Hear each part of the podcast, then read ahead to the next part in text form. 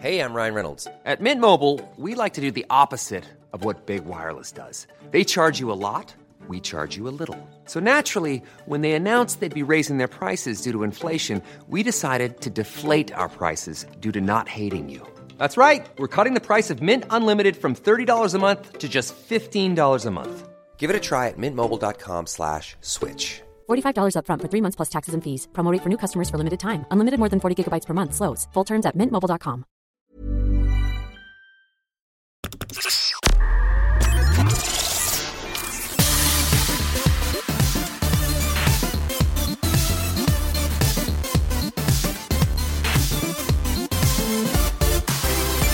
Hi, I'm Helen Arney. I'm Steve Mould. I'm Matt Parker. And you, you're a person listening to a podcast where we go into an unnecessary level of detail. Well, some people think it's unnecessary, not us. We think it's the appropriate amount of detail. Today's episode is on the ones and twos. Disappointingly, I won't be spinning some of my favourite U K garage tracks over the next forty-five minutes, but I will be talking about left-handed molecules and right-handed molecules, you know, for balance. I will also not be rotating some of Steve's favourite garage tracks. I will be talking about the hardest working digits in mathematics. My fingers. No, I'll be talking about what we technically call small numbers. And I will be sharing not one, but two of my songs. First up, on the ones and twos, M C Matt Parker, Four to the Floor Flavours, U K.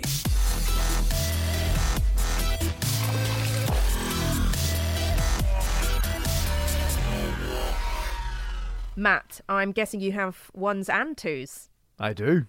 And most people would think there's only one one and only one two. But I've taken the title to heart. I've got many ones and many twos.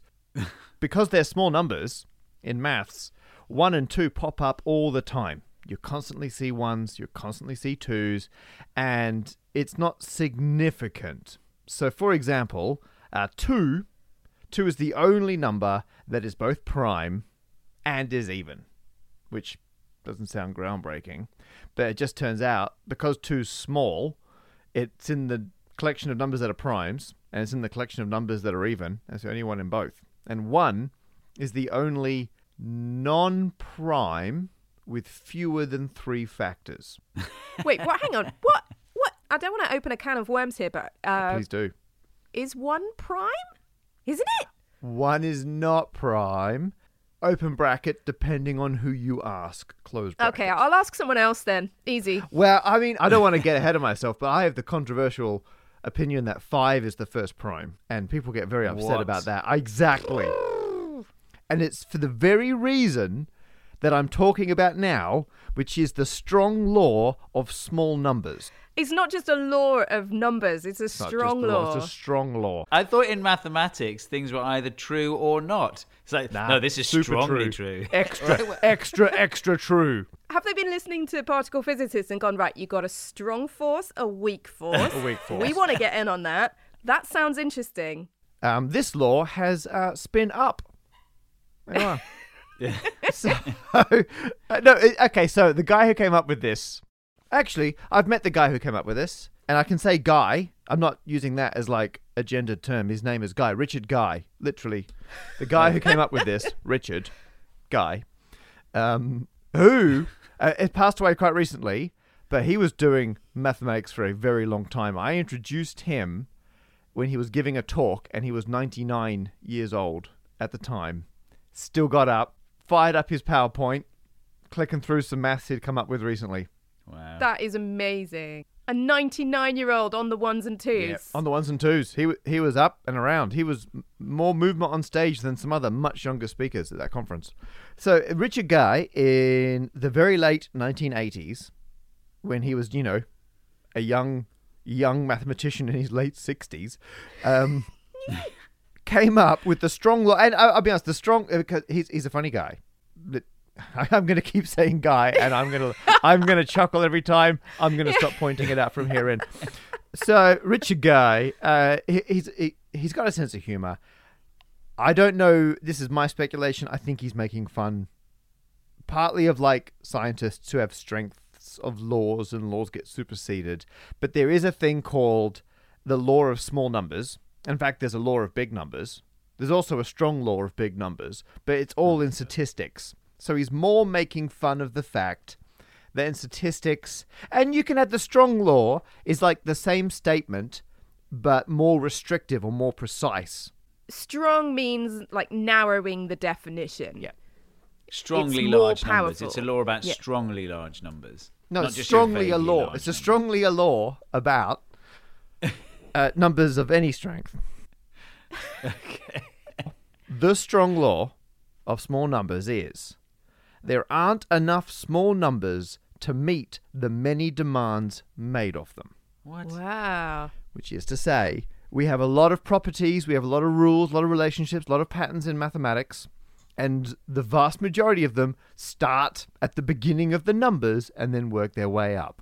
And because there are so many things in maths that all start with small numbers, we're just we're asking small numbers to do a lot. And there's not that many of them. And once you get to big numbers, they're spaced out. The primes never again overlap with the even numbers. The non-primes never overlap with the fewer than three factors crowd, right? Plenty of room. But when it comes to the small numbers, there's just not enough of them to go around. And so you get a lot of overlap. They're like the hospital administrators of the number world. People yeah. just expect them to be able to do everything that's handed to them, no matter how challenging it is. Because yeah. everyone else has got a tough job as well, right? I, I get it, but someone's got to do all of this stuff to support everyone else. And if they don't do it, the whole thing falls apart. They're being asked too much. It's like if you noticed that there was three of something in mathematics, you couldn't call it the Parker constant because three is used for so many things. You couldn't sort of... yeah, yeah uh, uh, bad example, great point. Yeah. Oh, thanks. And there is there is something called, I think it's the Lagrange constant, which is, uh, it was named before it was calculated, and it turns out it's one. So, no. Yeah. Yeah, they named it going, there, there's some constant, it, it, it's got these properties. It turns out it was the number one the whole time. Oh, that's... I'm never saying one again. I'm always saying the Lagrange constant from now on. Exactly. I think it's Lagrange. How many I'll How many that. sugars in your tea? Uh, Lagrange constant. Oh, just the Lagrange constant, yeah. Do we have to rename this episode now? On the Lagrange constant and... And twos. The twos, and, yeah. Well, there are probably some hipster people who have renamed twice the Lagrange constant or some rubbish. Who knows? So it's on the Lagrange constant yeah. and twice the Lagrange constant. That's appalling. And this is also why I think prime should start at five, because the numbers below that are just they're, they're only prime because there were small numbers that were in the way. Right. It's like all prime numbers are one more or one less than a multiple of four other than two. Come on, two. Get with it. Seems like a more complicated definition. Yeah. Uh, all Why primes stop at five? Are... Why five, though? Why not seven? Uh, I I use five, partly because there are loads of things like, you know, all primes are one more or one less than a multiple of six, other than two and three. Ah, okay. All prime numbers squared are one more than a multiple of twenty-four, apart from two and three. So the reason I don't really like two and three, there are no composite numbers smaller than them. And so they oh, there just yeah. aren't enough numbers yet to have factors. That's why they're prime. There's there's not enough numbers yet. Whereas five is the first prime bigger than a composite. Yeah. It's bigger than four. And so I'm like, okay, five conceivably could have factors, but it doesn't. You know, it's it's deliberately prime, whereas two and three are only prime because they're too small to have factors. So that's yeah, that's my... I see what you mean. I call one, two, and three, or maybe just two and three, I call them the sub subprimes. But, like, sub can be a positive thing. Like, a subwoofer is definitely... That's true. Better than a woofer. Oh, it can be grey. It's just different. I'm fine. Yeah. They got that whole own properties that are, are more useful in other other ways. Yeah, exactly. I mean, I'm not I'm, I'm not saying we do away with the ones and twos. Oh, because we really have to rename this episode. Yeah. yeah. Oh, yeah, yeah. Now, this does lead me to the second... strong law of small numbers. Oh, wow. Okay. There's the first, uh, again, ones and twos. There's the first strong law of small numbers, retrospectively given this title of first, when guy ca- some guy came up with the second strong law of small numbers. which is, when two numbers look equal, it ain't necessarily so. And so this is the the kind of the follow-on. So th- this is almost the consequence of the first strong law of small numbers. And that's when you see two things give the same numbers. It doesn't mean they're really the same numbers. It just means they happen to be the same because they're small, not because of anything, you know, mathematical going on behind the scenes. So, for example, if you want to stack barrels, like, I don't know, whiskey barrels or something, and you know you can, like if you've got two barrels next to each other, you could stack a third one on top. So if you keep track of how many ways you can arrange barrels as you're stacking them, if you got yeah. one barrel, it's just, there's only one way. You've got to put it down on the side, that's it. If you've got two barrels, there's only one way. You put them next to each other, that's it. Mm-hmm. If you've got three barrels, suddenly you've got a choice. Third barrel could go on top, or it could go next to them. So there are, there are two ways to arrange three barrels. If you've got four barrels, well, you could have all four on the ground.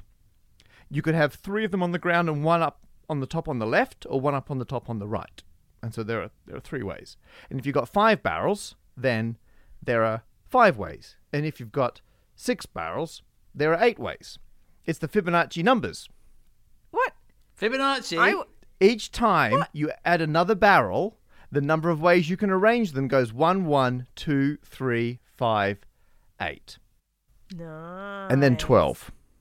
Oh. Which is which is not a Fibonacci number. That's not right. No. And then eighteen, which is that's, horribly wrong. That's not. It only matches for the first six cases. But, but it's so convincing for those six. You're like, man, that's that's really convincing. And that is cosmic. That is karmic. It's There's it's a co- it's a coinky dink. Yeah, and it's a really alluring because it feels like it's a Fibonacci kind of situation. So for people who've done lots of math puzzles and these things, it feels so Fibonacci. You're arranging things. Other ones are more obvious, like the powers, the powers of one and a half. If you round them down to the nearest whole number, give you or give you all the primes.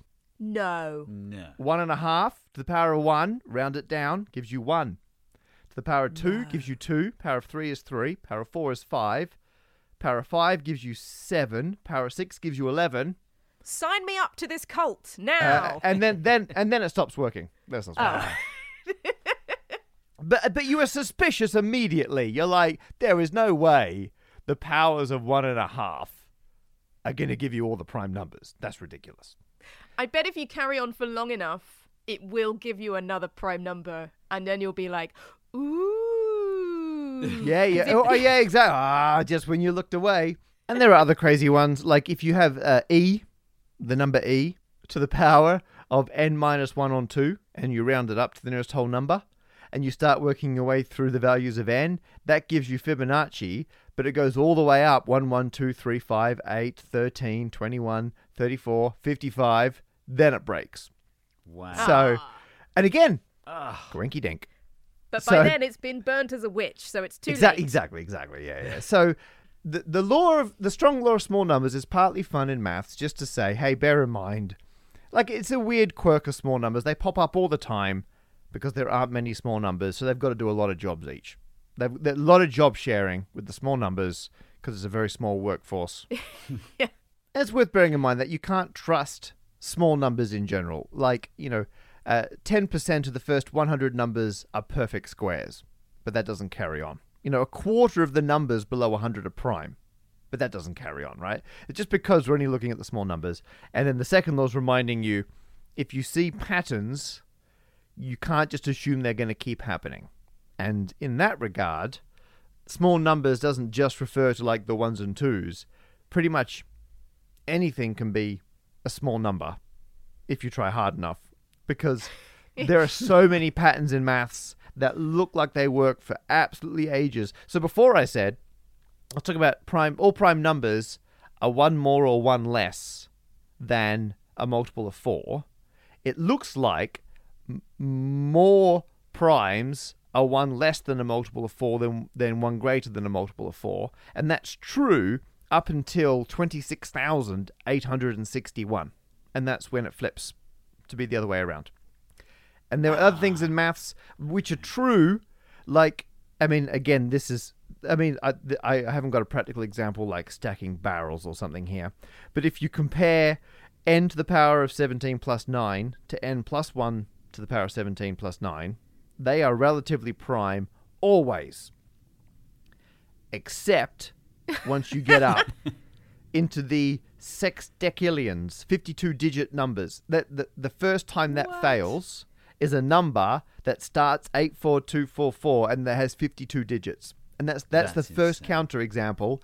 Every other example up until then works. So the rule of small numbers is a rule that can take you up to fifty-two digits or more. We just haven't yeah. we just haven't found something yet. Exactly. Who knows? Is that the best example? Is it or the worst example of a rule that keeps working for a very long time and then breaks? I reckon you could prove that you could construct such a rule for arbitrarily large numbers.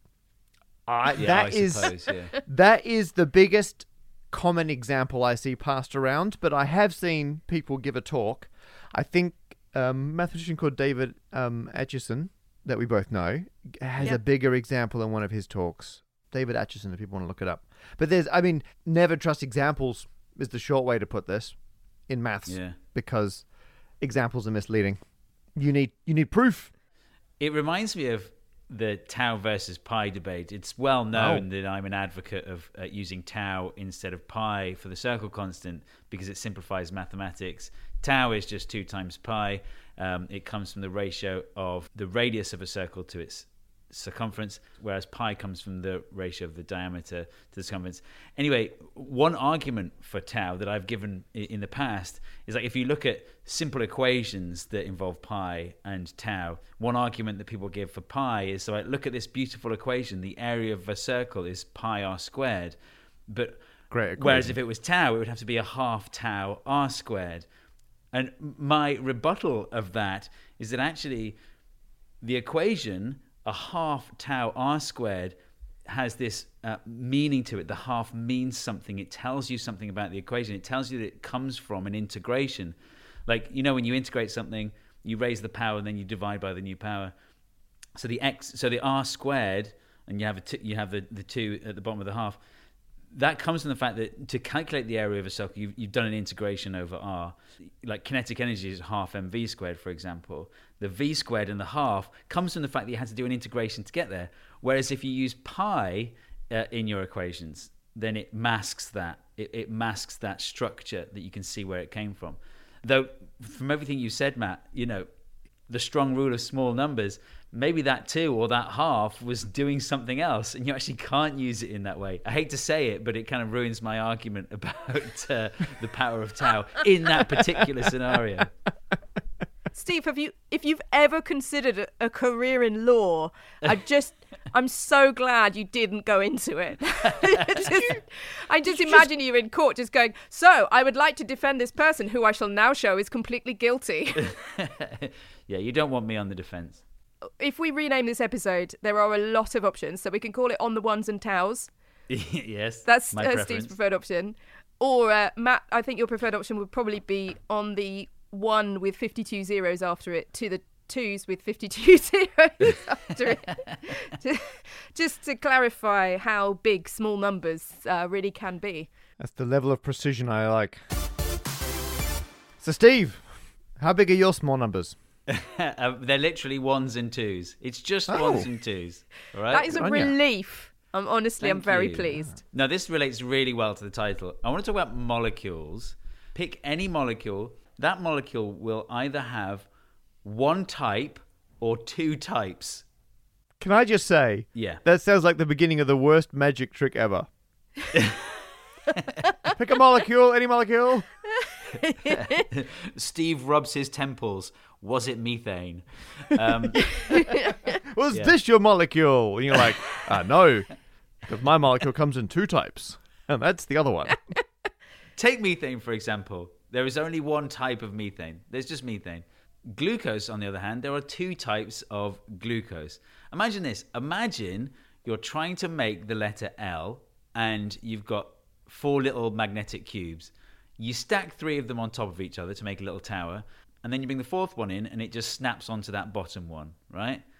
And then you knock it over, it falls onto your desk, and you're like, ah, damn, it's a J.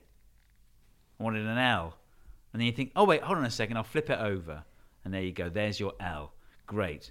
But now imagine instead what you're after. You're not after the letter L, you're after the left hand of a mannequin, right? I know that's very different, but right. Just bear with me. If one of those landed on my desk, I would be like, that is surprising. We, yeah, but even worse, what lands on your desk is the right hand of a mannequin. And you're like, damn, I wanted the left hand of a mannequin. So you have the same idea. You think, I'll just flip it over. There you go. No. But it doesn't work. It's still the right hand of a mannequin. It doesn't become the left hand. And this is true of actual hands as well. You can check this with your hands. Right? Flip over your left hand. It doesn't become a right hand. Right? I feel like your definition of flip over is insufficiently precise. Well, please enlighten me. Well, if, if if you can flip it over in the fourth dimension, you would get... We're not doing it in the fourth dimension, Matt. It's never... No. Hey, you make everything about magnets. I make everything about the fourth dimension.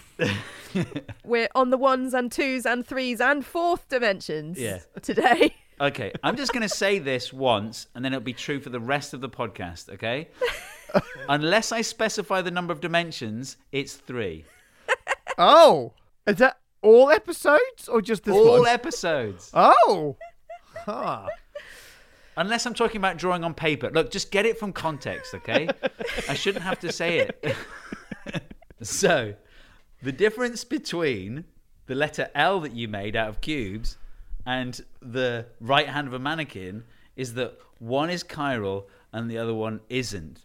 To be more specific, like if you got the little L that you made and put it in front of a mirror... and looked at the thing in the mirror, it would be a J, but you could make that J with the actual object itself, just by changing the orientation of it. Whereas if you put the mannequin's hand in front of the mirror, you couldn't make the thing in the mirror just by reorienting the actual physical thing that you have.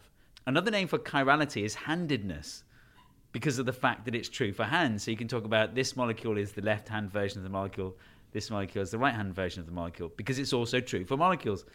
You can get molecules that are fundamentally different in the mirror. In other words, a molecule that you can't orient to create the mirror image of itself. What's that? Okay, so chi- chiral, like this is a whole new word for me, and I have no yeah. idea how you even spell it. I'm going to pretend I'm my five-year-old, and I'm going to be like K Y R Y L. Like, is that it? Well, I mean, you're talking to me. I'm dyslexic, so let's just say yes. It doesn't matter. It's how you say it that counts. That's how what I always... How do you Google say. It, Steve? How do you Google it? It's C H. It starts C H. C H E I R A L. Oh, no, well, I'm Googling it and you're all wrong. You're all wrong. C H I R A L. uh, uh. What's really interesting is, like, if you try and make a molecule like sugar... in a factory or in the lab, just using chemistry, you know, mixing the raw ingredients together, you tend to end up with a fifty-fifty mix of the right-handed version and the left-handed version. But the sugar that we find in nature is all the right-handed version. What? What? Isn't that amazing? The reason we call it right-handed instead of left-handed is because of what it does to light, specifically polarized light. If you shine polarized light through a solution of sugar, it will rotate the direction of the polarized light to the right, not to the left. But only natural occurring sugar. If you had Naturally like fifty-fifty sugar, yeah. sugar, it'll just be all over the place. Yeah, that's exactly right. That's always something I could never understand, the idea that a solution of sugar would rotate polarized light in a specific direction. Because you think, well, these molecules are all oriented in different directions. Surely any rotation to the left would be cancelled out by rotation to the right. And so a solution of sugar shouldn't be able to rotate light. But it can, because you imagine one molecule will rotate light that passes through it like a little bit. If you want to rotate it the other way, you need the exact mirror image of that molecule, but you don't have it in a solution of sugar because all the sugar that we get comes from nature and it's all right-handed. So it's like the natural sugar is a right-handed corkscrew.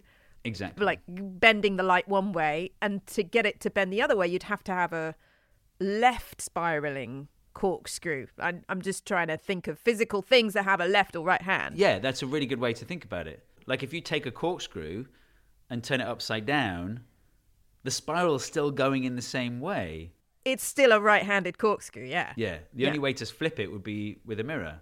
What's interesting is that for the vast majority of molecules in nature, they only have one of the handednesses. So all sugar in nature is right-handed, all D N A is left-handed, all amino acids are left-handed. With a few exceptions, all chiral molecules that you find in nature are always one way and never the other.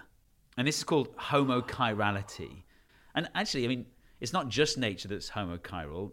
Screws, generally speaking, are homochiral, which is useful. Like if you bought a box of screws and half of them went one way, half of them went the other, that saying, righty-tighty, lefty-loosey, would only be right half the time. It would be really annoying. That would be arbitrary, depending on which one you picked out. Yeah. I also discovered that fusilli pasta is generally homochiral. Generally? Like with a very few exceptions, when you go to the supermarket, you might find one obscure brand of fusilli pasta that goes the other way. So within a packet, they're all the same chirality. Yeah. yeah. Across multiple packets, they're largely the same chirality. Yes. But not completely. Because yeah. like some hipster pasta manufacturer That's is right. like, no, you can go the other way. I've never found a packet of fusilli pasta that has a mix inside the packet. Now, I imagine mm. the pasta probably tastes the same. Either way. Yeah. If we, like, ate left-handed sugar, would it taste the same? Or would that be a different taste? Oh, that's a good question. It's a really good question. And it just so happens that left-handed sugar does stimulate sweetness receptors. Hey. But it can't be metabolized for the energy content. Huh? So left-handed sugar would actually be a really good sweetener. Yeah, I've just had a patent idea. People have tried. It's incredibly difficult to make oh. left-handed sugar. Talk to the pasta folks. They've cracked it. But is that true for all of these chiral molecules? Because I've heard a thing about some flavours, they're, they're mint if they're left-handed and strawberry if they're right-handed. I don't know. Is, is that a thing? Yeah, that's definitely a thing. I mean, you know, well, the question, why is nature homochiral? Is a good one. And actually, sugar is probably a good way to explain why you might find nature to be that way. Like, it's about efficiency. You know, if there was a fifty-fifty mix of the two types of sugar, you would need a fifty-fifty mix of the enzymes for metabolizing that sugar. And that's inefficient to code for the two types, but it's also inefficient from the point of view of molecules bumping into mm. each other. Half the time, you'll have the wrong sugar bumping into the wrong metabolizing molecule, whatever that is. I don't know the name. Um, I feel like we just found the edge of your biological knowledge. Yeah. Oh, it goes a little bit further, but we're really in the dark now. We're really sort of stumbling around with the lights off. So yeah, it makes sense for the molecular system within an individual organism to all be lined up and, and agree on doing it one way or the other. So whatever organism is eating that sugar has the matching enzyme in their digestive system to metabolize that sugar. Yeah. Huh. That does make sense. Yeah. But then it also makes sense for all organisms to be the same. You know, you, if you had a pocket of organisms that do it differently, they don't have the same access to nutrients as the the larger population, because most of the sugar that they come across is they can't digest, for example. Actually, there is one way to digest it. Oh, hang on. Are we still strictly three dimensions?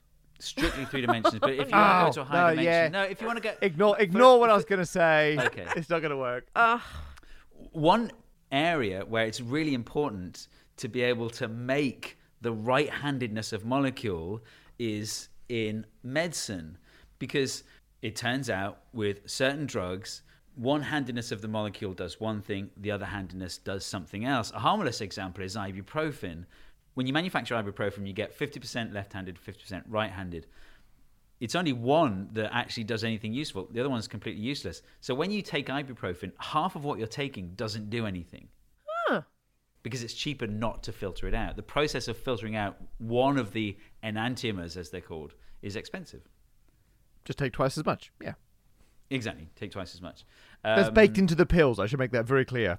You, the pills yeah. are the right oh, yeah, amount. Yeah, no, d- don't take twice as many ibuprofen as it says on the packet. Yeah. They've already worked that out for you. Thought we should just clarify that. Yeah. And if you're in the fourth dimension, take half as much. Yeah. In the sixth dimension, oh, I don't know. Um, in the sixth dimension, you've got bigger problems. Yeah. Uh, one example I quite like is meth. So the mirror image of meth is uh, a decongestant nasal spray. Oh, my goodness. So in the manufacturing of it, like, how do you separate the two? So you've made a whole load of decongestant nasal spray, but half of it is meth. Like, uh, what do you do? Basically, wow. you have to fall back on nature. So you have to find an enzyme in nature that binds to the thing that you don't want, and then you chop out the bit of D N A that codes for that. You put it inside a bacteria, you breed the bacteria, then you get the enzymes out, and then you use that to latch onto the thing you don't want, so you're left with the thing that you do want. It's a very expensive process, but it can be worth it for really effective drugs where the mirror image is dangerous. Sorry, the, the so you're manufacturing a bacteria that eats meth and leaves behind nasal decongestant. That's right. Loves its job. What all this means is if you went through some portal and ended up in a mirror version of the universe. I know how that could happen. I know how that could happen. But it's not allowed. Matt's just realised he's supposed to have been taking notes for this whole thing because this stuff could be useful to him after all. You could just uh, pop through the fourth dimension. Carry on. uh, I'd like to know the details, but basically, yeah. So if you ended up in a mirror universe, you couldn't digest any sugars. There'd be issues with proteins. Any way that your body interacts with chiral molecules in nature would be screwed, and you'd end up getting sick. But how you can't just say the fourth dimension, Matt, and suddenly we're in a mirror universe. No, but if you were in a mirror universe, then you could just go and get some nasal spray and at least have a great time.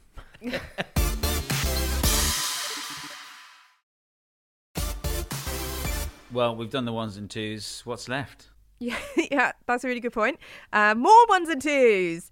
I wanted to share something with you and with our listeners, uh, which is actually a work in progress. It's something I started during lockdown. I started writing a mini musical based on a children's book in order to try and keep myself sane and to keep my daughter homeschooled at the same time. It's very multi-purpose, you mm. could say, two-part project. That's where the two well no it's literally all about the ones and twos, because it's a mini musical based on a book called Hello Numbers by um some people that I think uh, Matt, you know at least one of them. It's got two authors, but I only know one. It has got two authors, but you only know one of them. I mean, one of the twos. Yeah, we're so on brand, it's unbelievable. It's just small numbers. Uh, um, you know. But it's got an illustrator as well, which makes it three, ruins Whoa. everything. Uh, so it's by Edmund Harris, uh, who's a mathematician, Houston Hughes, who's a, a um, writer and a musician, and illustrated by Brian Ray. And it is a counting book for children. I love it. My daughter loves it. So far, my son enjoys chewing it, which is a good start. So, you know, there's potential there. And one of the reasons I love it is that I think, although it's a counting book, it has the potential to become a miniature musical with a plot and a storyline and characters, right? Because there is this big, strong streak of, of educational philosophy within what is essentially a children's book. You say mini musical. Yeah. What percentage of a musical? Like, what is it? Just, it's really quiet.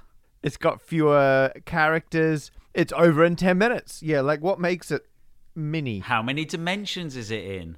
It's a work in progress, so it could be any and all of these. Oh, all of those. Uh, right. As yet. So in this multi-dimensional mini musical, I'm going to put, put it straight out there, it's going to involve several dimensions.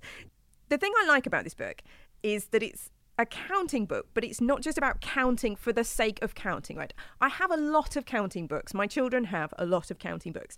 But this isn't one where it's all about just learning the words, you know, one, two, three, four, in the right order, like a memory game, like a song, like an opportunity to have nice pictures of different quantities.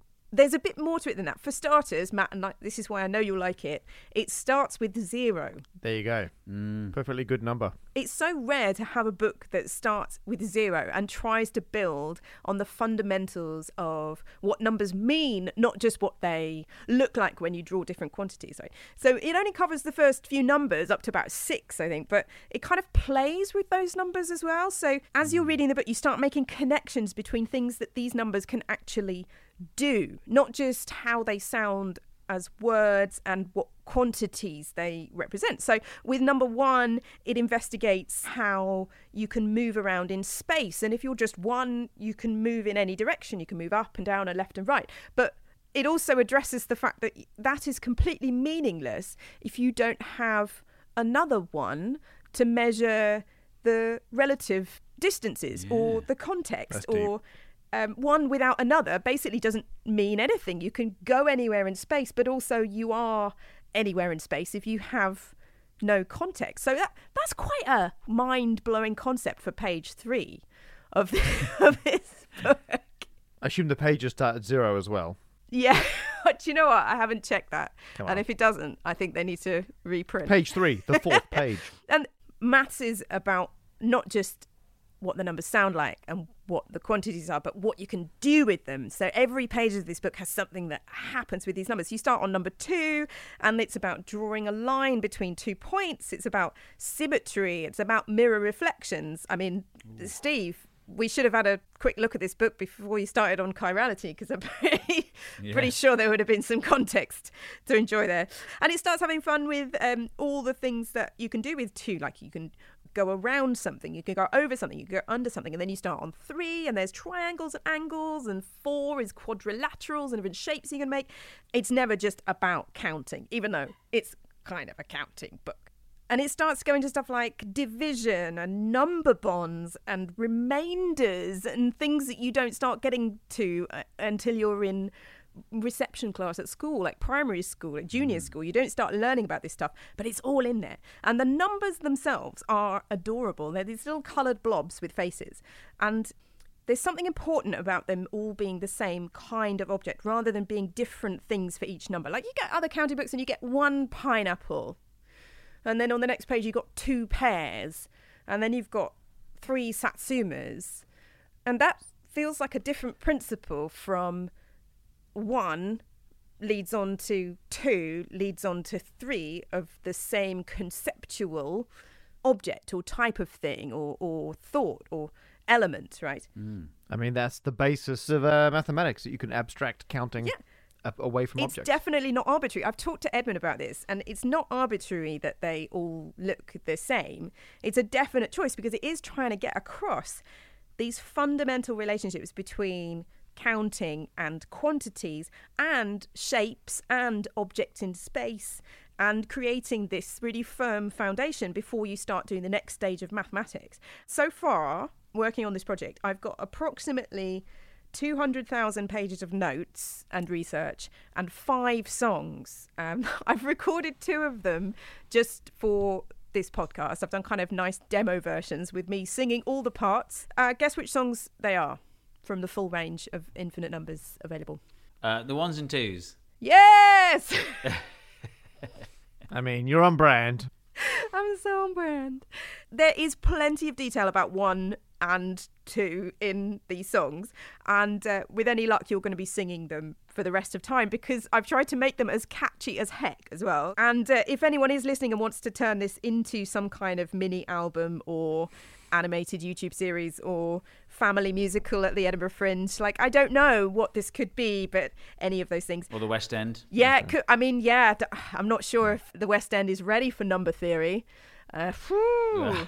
If anyone would like to uh, join me in helping create something out of this, then I'll be over here trying to find fifteen new rhymes for zero, because that song isn't finished yet.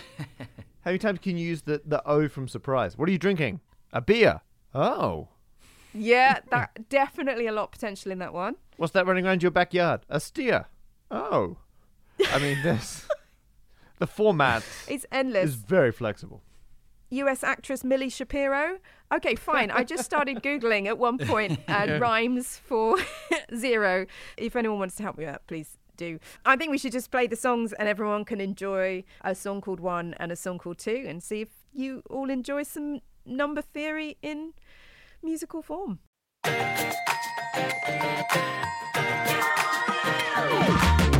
is a person or a place or a thing. One head on your shoulders, one note that you sing. You could use the word it, but there's another way. When you're counting, one's what you say.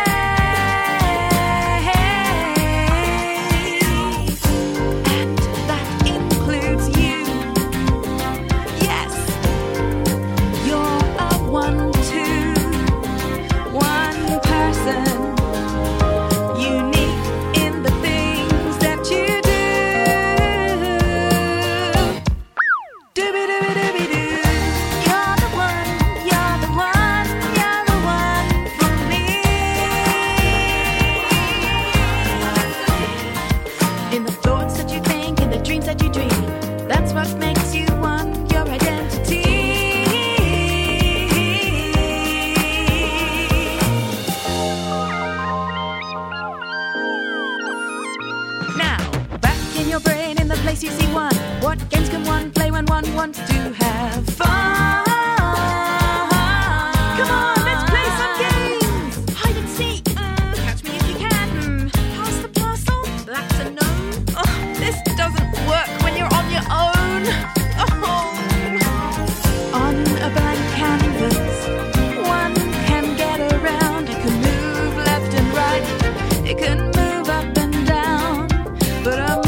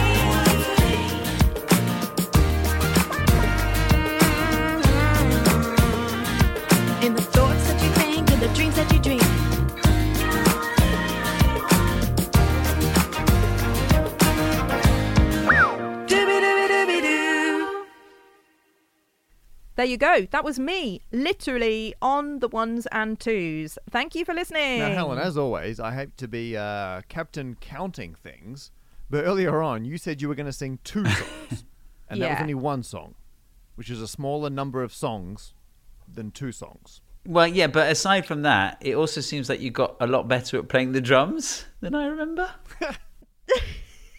Yeah, okay, like... fine, fine, okay.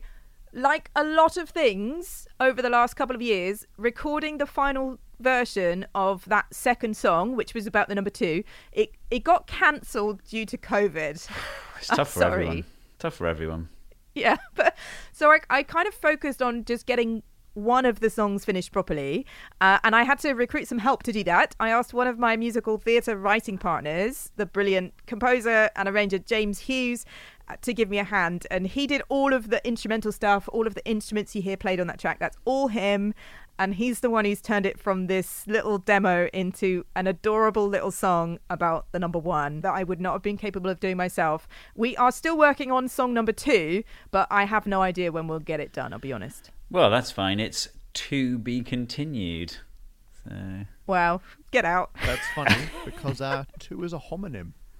Anyway, if we're talking about successful collaborations, I feel like now is a very good time to mention that we are part of the Acast Creator Network. Yeah, so natural.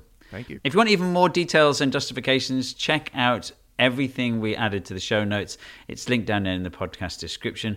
We've even worked out what Matt meant when he kept saying Lagrange constant. It's so close. Well, it, it took a while, and we're still not sure we got it right, but it's there in the show notes. Anyway, we'd love it if you could rate and review us on iTunes, if you have a moment in your life for that. It does make a big difference to how many people get to hear about this podcast and how many episodes we'll get to make in the future. And if you have any more unnecessary detail for us or just want to get in touch about anything you've heard, our email is podcast at festival of the spoken nerd dot com.